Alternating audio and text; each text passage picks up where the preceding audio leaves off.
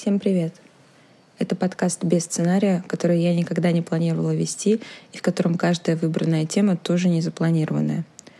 Сегодня я просто расскажу, почему я вообще сейчас сижу под тремя одеялами и записываю то, что вы сейчас слышите. Если вы вообще это слышите.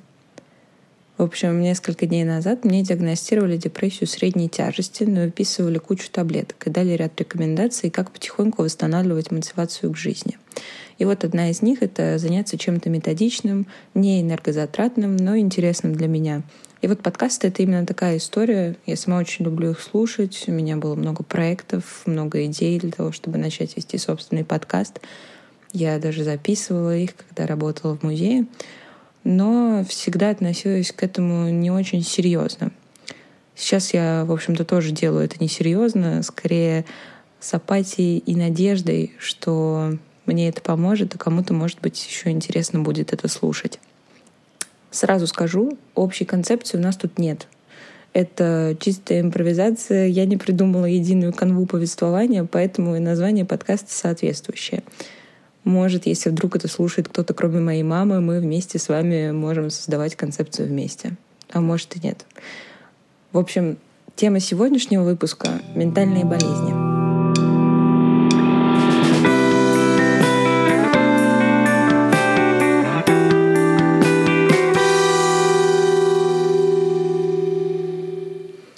Как и многие люди, до определенного момента я считала, что ментальные болезни — это про ПНД, смирительные рубашки, галлюцинации, но сейчас я понимаю, что они выглядят иначе и могут быть гораздо ближе, чем кажется. В России из-за феномена карательной психиатрии в эпоху Советского Союза сформировались стойкие убеждения о психических расстройствах. И именно из-за них, на мой взгляд, мы реже обращаемся за помощью к специалистам. Отсюда, возможно, происходит фраза наших родителей о том, что вот, я пятьдесят лет прожил, и таких проблем не было, никаких лекарств не пил, и вот все хорошо, вырос нормальным человеком. Конечно, таких проблем не было, потому что не было и решений, и альтернатив, поэтому это воспринималось не как проблема, а как данность, на мой взгляд. Кроме того, будем честными, что, к сожалению, даже сейчас не каждый может себе позволить терапию или какую-то психиатрическую помощь. Совсем недавно у меня с подругой состоялся забавный диалог. Я рассказала ей о том, что недавно посетила психиатра, и он выписал мне кучу дорогих лекарств. И она пошутила, что вот на врача накопили, теперь работаем на таблетки. И это было бы смешно, если бы не было бы так грустно, потому что это действительно так. Не каждый может позволить себе такую квалифицированную помощь, и это скорее привилегия. Прибавим к стигме и доступности еще и правовой фактор, при котором нахождение на учете в ПНД, например, создает немало проблем в нашей стране. И мы получаем формулу, очевидный ответ на вопрос, почему до сих пор наше восприятие ментальных болезней и их серьезности такое поверхностное. Тем не менее, по статистике Института показателей и оценки здоровья, даже с таким отношением больше пяти миллионов человек в России живут с депрессивным расстройством. Примерно такие же цифры с тревожным расстройством. Я не думала, что войду в число этих людей, но раз в год и палка стреляет. Я пыталась проанализировать, почему это произошло, и вспомнила о всех своих проявлениях э, ментальных расстройств за всю мою жизнь. И вот хотела как раз этим с вами поделиться. Первая паническая атака у меня случилась в двенадцать лет. Я отчетливо помню это чувство и свои мысли о том, что я впервые не могу контролировать свое сознание. Думаю, вот именно тогда, в тот момент, появилось тревожное расстройство, которое на протяжении моей жизни то обострялось, то затихало на долгие месяцы, хотя это нередко создавало дискомфорт и неприятности. Я старалась заниматься самопомощью, смотрела разные блоги, читала много литературы на эту тему, но боялась обратиться даже к психологу, поскольку я не считала, что это какой-то веский повод. Со временем я поняла, что тревожное расстройство — это, наверное, самое распространенное расстройство на Земле. И со временем я научилась хоть немного контролировать свой страх. Я поняла, что для меня самое главное — это перестать бояться психосоматических проявлений этого расстройства. То есть быть в контакте с телом и не уходить из настоящего момента. Это помогало и помогает мне хоть немного сбавить уровень тревоги и страха в период обострений. Окей, с этим разобрались. Потом в четырнадцать лет ко мне впервые пришло расстройство пищевого поведения.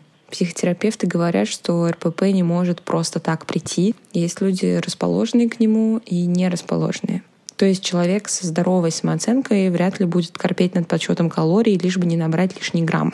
Он об этом, скорее всего, даже не задумается.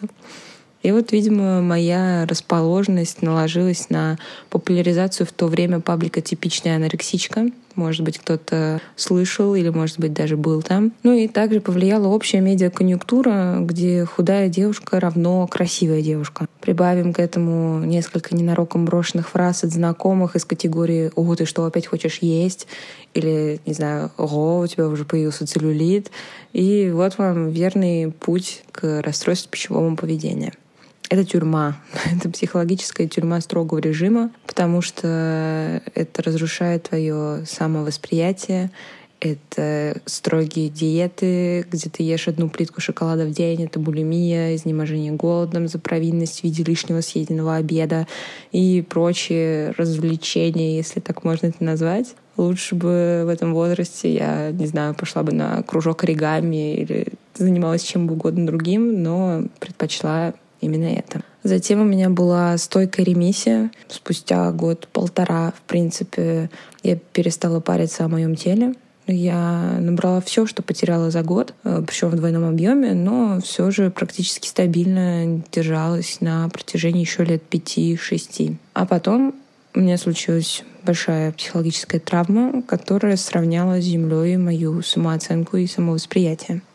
С того момента моя жизнь очень здорово изменилась, потому что к тревожному расстройству в родные пенаты вернулась булимия, только на этот раз под руку с нервной анорексией. И таким образом за достаточно короткий срок я потеряла около шестнадцати-семнадцати килограмм. Точные цифры я не узнаю, потому что изначально я не замеряла исходный вес, а просто стала гораздо меньше есть или не есть вообще. Сразу замечу, в моей комплекции это очень ощутимые потери, но тем не менее среди окружающих никто не замечал, что это расстройство, что это выходит из-под контроля. Потому что я, я оставалась собой. Я очень много работала, часто делала это специально, чтобы мои мысли были постоянно заняты. Потому что если я не была погружена в огромное количество задач, я начинала либо думать о еде, либо думать о своем теле. И это чаще всего провоцировало тревогу. Вместе с килограммами я потеряла часть своих волос, крепкие ногти. Я тренировалась в зале каждый день до изнеможения, до звездочек в глазах, до головокружения, поэтому вместе со всем вышеперечисленным я потеряла необходимые микроэлементы и необходимый уровень жира, который просто нужен для того, чтобы организм хорошо и здорово работал. И, конечно, самое главное, что я потеряла, это осознанность, какую-то связь со своим телом, потому что нередко за компульсивным срывом следовал массивный приступ булимии в ресторанах, в кафе, где угодно. Я не могла это контролировать. Так было несколько лет, и за эти три с лишним года я срослась со своим эр пэ пэ. Когда я начала ходить к психотерапевту, я изначально пошла к нему с запросом на тревожное расстройство, но так или иначе мы дошли до проблемы э, расстройства пищевого поведения.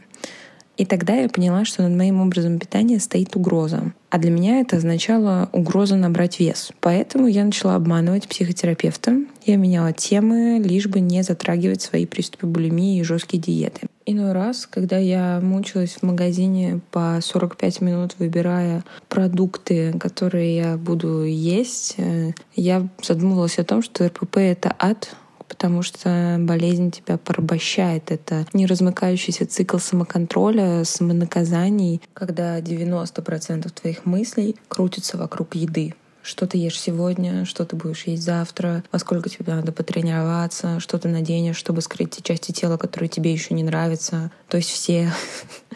Это... Это еще очень сильно влияет на твою социализацию, как я уже сказала, потому что походы в рестораны, в кафе — это огромный стресс. Поэтому лично я старалась минимизировать э, любые вылазки с друзьями и желательно приглашать всех к себе, где я могла как минимум контролировать все, что мы будем есть. Но в конце концов все заканчивалось тем, что я ем со всеми чипсы, а потом с нетерпением жду, когда все уйдут, чтобы скорее обняться с унитазом. Это ужасно, но... Это так. Поэтому я очень прошу вас быть бережными со словами и с людьми.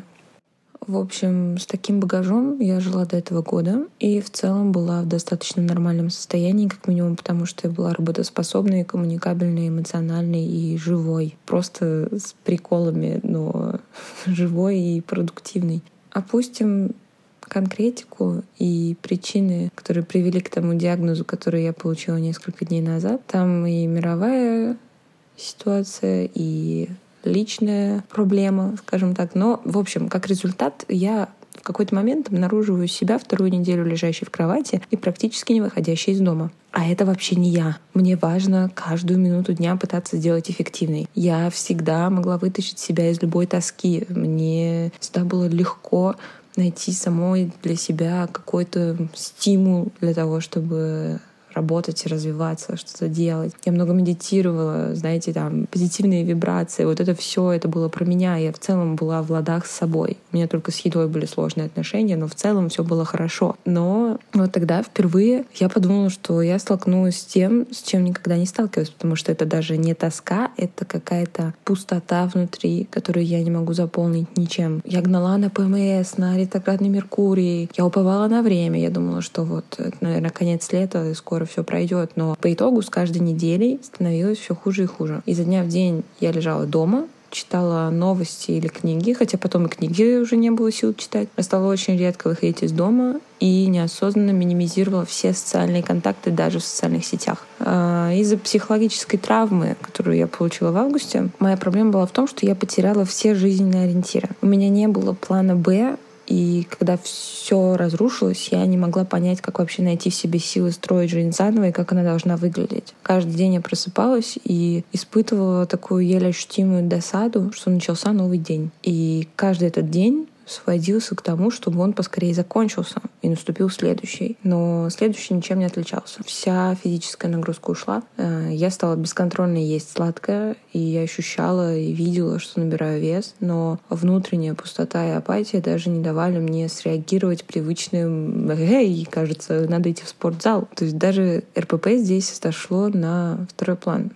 А это тоже очень для меня странно. Сейчас мне страшно вставать на весы. Я знаю, что набрала много, но меня пугает не это, а то, что меня больше набор веса не пугает. Мне как будто бы все равно на себя, на свой внешний вид, на здоровье. Это невыносимо липкое и вязкое состояние, в котором как будто лучше не двигаться, чтобы не затянуло еще глубже, и вот я не двигаюсь. Так проходили дни, я насильно заставляла себя хотя бы раз в неделю встречаться с кем-то, но даже от вылазки в магазин стала очень сильно уставать. Все дела по дому я тоже перемещала и до сих пор перемещаю на час попозже, потом еще на час и еще, чтобы потом стало так поздно, что я уже не успею. И если первый месяц я хотя бы что-то пыталась делать, именно такое бытовое, я писала тексты, занималась языком, много читала, то на второй месяц у меня порой не хватало сил сходить в душ и переодеть пижаму.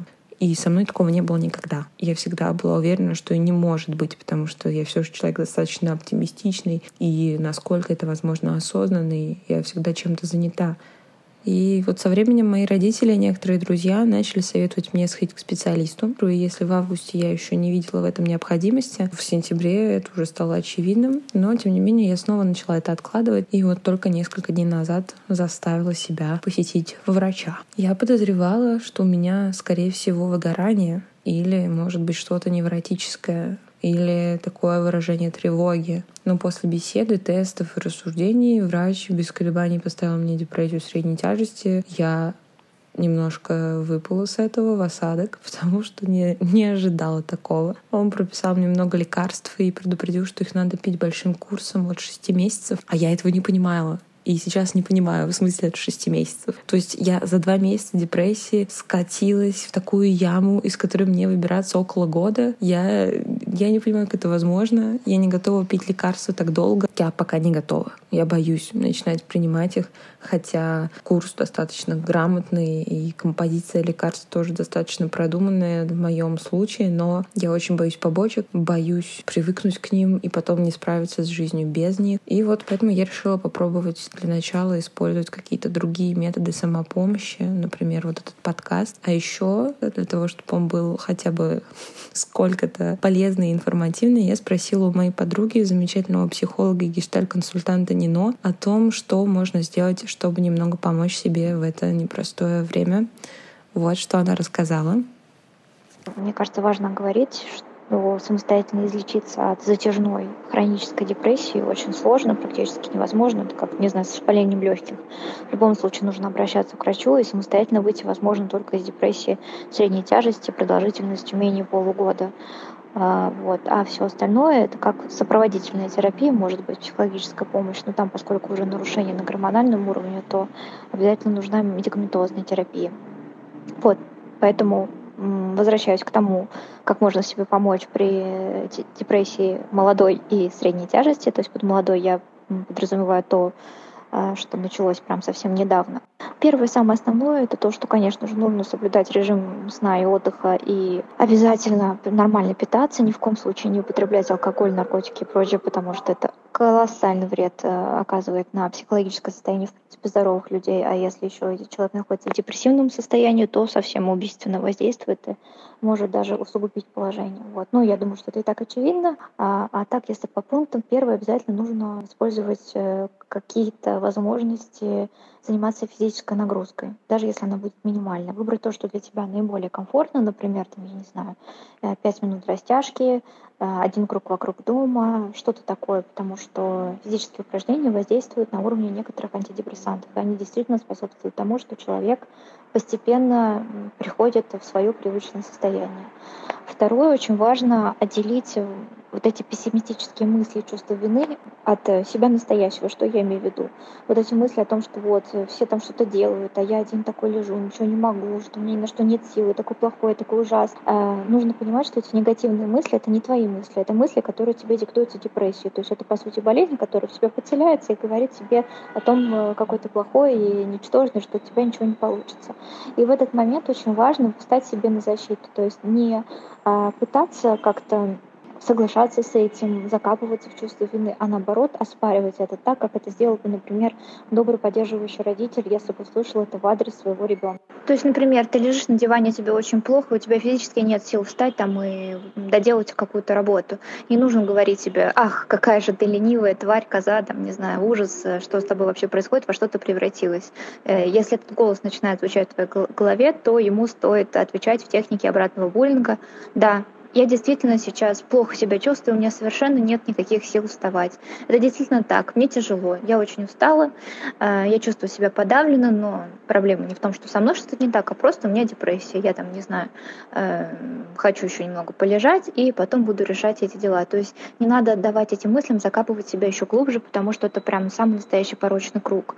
И из такого подавленного состояния выходить еще сложнее. То есть тут нужно прям относиться к себе, к себе с максимальным сочувствием, понимая то, что с тобой происходит сейчас, это не твоя вина, а это болезнь, как насморк, как, я не знаю, как что угодно, и ты не виноват, что когда у тебя температура, у тебя нет сил встать, также ты не виноват в том, что когда у тебя депрессия, у тебя тоже нет сил встать. Далее. При депрессии организм действует как при определенных циклах, то есть первую половину дня очень много гидрокортизона, и из-за этого крайне тяжело выполнять какую-то работу. То есть в первую половину дня человеку, как правило, еще хуже, чем вечером. А к вечеру более-менее проявляется какая-то работоспособность, и э, становится проще чем-то заниматься. И вот если днем прям совсем нет сил, не надо себя насиловать. Можно распланировать какой-то минимальный набор дел, например, три, начать с трех. И желательно, чтобы это было там правило гигиены, обязательно помыться, как бы лень не было. То есть прям даже если ты умираешь, все равно пойти помыться. Потому что это опять сочувствие, чувство и забота о себе. Пять раз при, поприседать, что-то еще такое, вот прям минимально начать с трех дел, которые ты обязательно будешь делать. Если тяжело с утра, то можно перенести их на вечер. Но главное прям делать и отмечать, э, рядом ставить какие-то галочки, да, что я это сделал. Э, из этого следует следующее, что если ты выполняешь какие-то свои вот э, запланированные дела, ну, обязательно важно понимать, что их не должно быть много. И сразу десять ты не сделаешь. Прям минимальные шажочки, которые тебе будут сейчас доступны. Обязательно нужно себя хвалить. Вот прям две-три благодарности себе, дню за то, что произошло сегодня. Потому что такой еще очень серьезный симптом депрессии — это пессимистическое мышление, как я уже говорила ранее. И мир кажется вообще прям черным, мрачным, и какие-то приятные моменты, они просто забываются, стираются. Это может быть просто, не знаю, хорошая серия, которую ты посмотрела, твоего любимого сериала. Это может быть, не знаю, вкусное мороженое, напиток, что угодно, приятный разговор. Очень важно обращать на это внимание и прям выписывать себе. Следующая рекомендация — это окружать себя позитивно настроенными людьми. То есть в этом состоянии очень важно не скатываться вот в общение с такими же э, людьми в депрессивном, пессимистическом состоянии, потому что это все усугубляется. Э, мы всегда тянемся к людям, похожим на нас, и невольно как бы выравниваемся с ними в эмоциональном фоне. И, как правило, отрицательные эмоции, они более заразительны, чем положительные. Поэтому погрязнуть еще сильнее просто, и лучше найти себе там одного-двух человек, можно с ними даже предварительно договориться и сказать, что могу ли я к тебе обращаться, когда мне будет прям совсем тяжело. Еще очень здорово работает, когда ты сооружаешь себе что-то похожее на гнездо в кровати, окружаешь себя мягкими подушками, там, одеялами, чтобы у тебя было ощущение полной безопасности. В моменты тревоги можно вот укутаться в это свое гнездо, попить горячего чая, чтобы почувствовать вот связь со своим телом. То есть прям акцентировать внимание на то, как горячая жидкость проходит у тебя по горлу, как ты согреваешься, и немножко возвращать внимание на себя и чувствовать себя вот в моменте, как бы это пафосно не звучало. И еще такая вот очень действенная рекомендация, ее вообще используют еще при апатии. Вот у тебя есть список дел минимальный, который ты себе составила. И каждый день или каждую неделю желательно что-то туда прям маленькое, но поддобавлять. Например, прочесть еще одну страничку лишнюю или сделать еще один лишний круг, помыть все волосы с использованием не только шампуня, но и бальзама, сделать себе какую-то маску для лица. То есть что-то приятное добавлять постепенно в этот список. И очень помогает еще составить такой план и оценивать э, уровень ожидания, насколько это занятие будет тебе приятно, и фактически уровень, э, то есть то, что ты получила. Блин, сложно изъясняюсь, но, например, тебе нужно пойти полежать в ванной. Ты думаешь, что ты получишь от этого там, пять э, баллов удовольствия из десяти. А по факту, когда ты заставил себя и сходил это сделать, ты получила десять из десяти. И когда ты будешь отмечать это на шкале и обращать внимание на то, что большинство занятий, которые тебе сначала казались крайне сложными и неприятными, в, кон- в конечном итоге приносят тебе удовольствие, то это тоже будет стимулировать твой мозг для того, чтобы действовать, действовать дальше. И это тоже лучше делать так, чтобы ты это видела, например, распечатать это, повесить на холодильник, чтобы каждое действие ты могла вот по этой шкале измерять, как до его начала, так и после. Очень хорошо иметь друзей, психологов и специалистов, к которым можно в любой момент обратиться, но помогает даже простая поддержка близких, особенно поддержка сверстников, которые понимают, что это болезнь, и не происходит вот этого бытового непонимания из категории «А чего ты опять грустная? Ну почему ты опять лежишь?» То есть в этом плане, конечно, старшее поколение еще не совсем понимает, что психические болезни, ментальные болезни — это то же самое, как сломанная нога. Помогает чувствовать, что тебя любят, даже если ты не в форме, даже если тебе нечего рассказать, сложно придумывать шутки и быть активным. Мне это очень помогает. И я очень хочу вылезти из этой ямы, и я надеюсь, что мне это получится. Сейчас огромное количество людей помимо меня находятся в отчаянии. Я подумала, что, возможно, просто узнать, что вы такой не один, это уже маленькая поддержка. Ну и я поддерживаю вас, мы должны справиться со всем этим. Я желаю вам замечательного дня, вне зависимости от того, когда вы это слушаете. Берегите себя, свое ментальное здоровье, здоровье ваших близких, и помните друг о друге. Мы — это самые важные люди, которые у нас есть. Спасибо, что послушали этот подкаст до конца. Я не ожидала, что запишу его, опубликую, потому что все равно говорить о своих ментальных проблемах — это достаточно сложно, но я думаю, с момента, когда ты их признаешь, что-то меняется. Спасибо вам большое. Пока.